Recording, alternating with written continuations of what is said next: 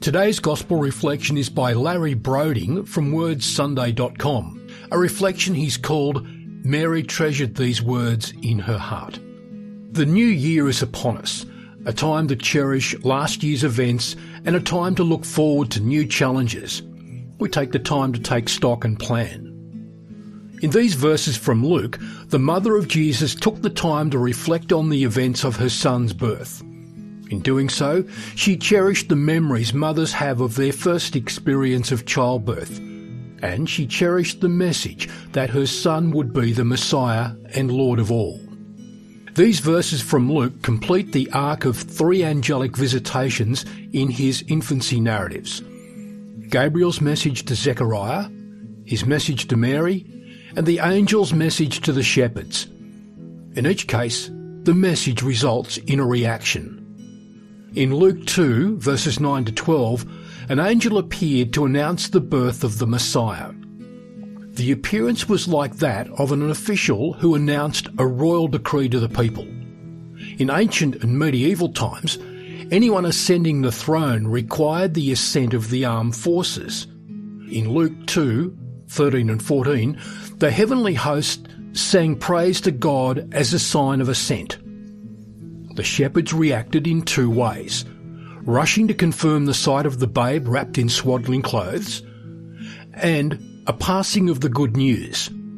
The result would be a holy fear, an awe of God's presence and activity. Luke had an interest in the low and the outcast. The audience for the message would be the lowly.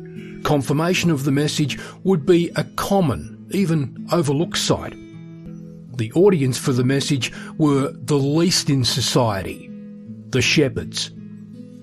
Despite their scriptural and pastoral image, shepherds were held in disdain, for most were hired to watch the flocks of the rich. Without personal financial investment, these hired hands had the reputation as cowards in the face of trouble, and many were hired because they lacked any other employable skills. And how would the message be confirmed? The shepherds would see a young family with a newborn. These messages were antithetical to common expectations.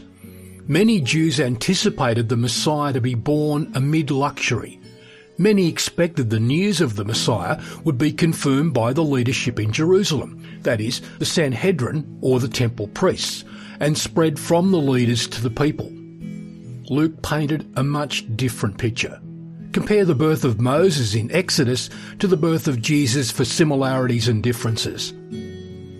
The shepherds spread the good news to the households. All responded in awe but one.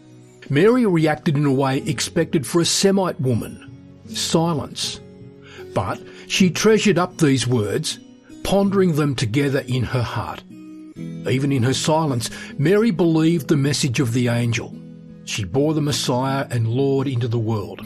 She would add the words of the shepherds to the memories in her heart.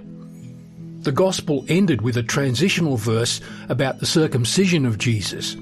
His circumcision would lead to the next scene in the infancy narrative, the presentation in the temple. How do we react to good news? Do we glorify God? How do we reflect on His goodness in our heart? As we reflect on this New Year's Day, let us consider Mary's place in our hearts and on our faith journey. She is our model for living the Christian life. As you plan your New Year's resolutions, Ask Mary for prayers in your efforts.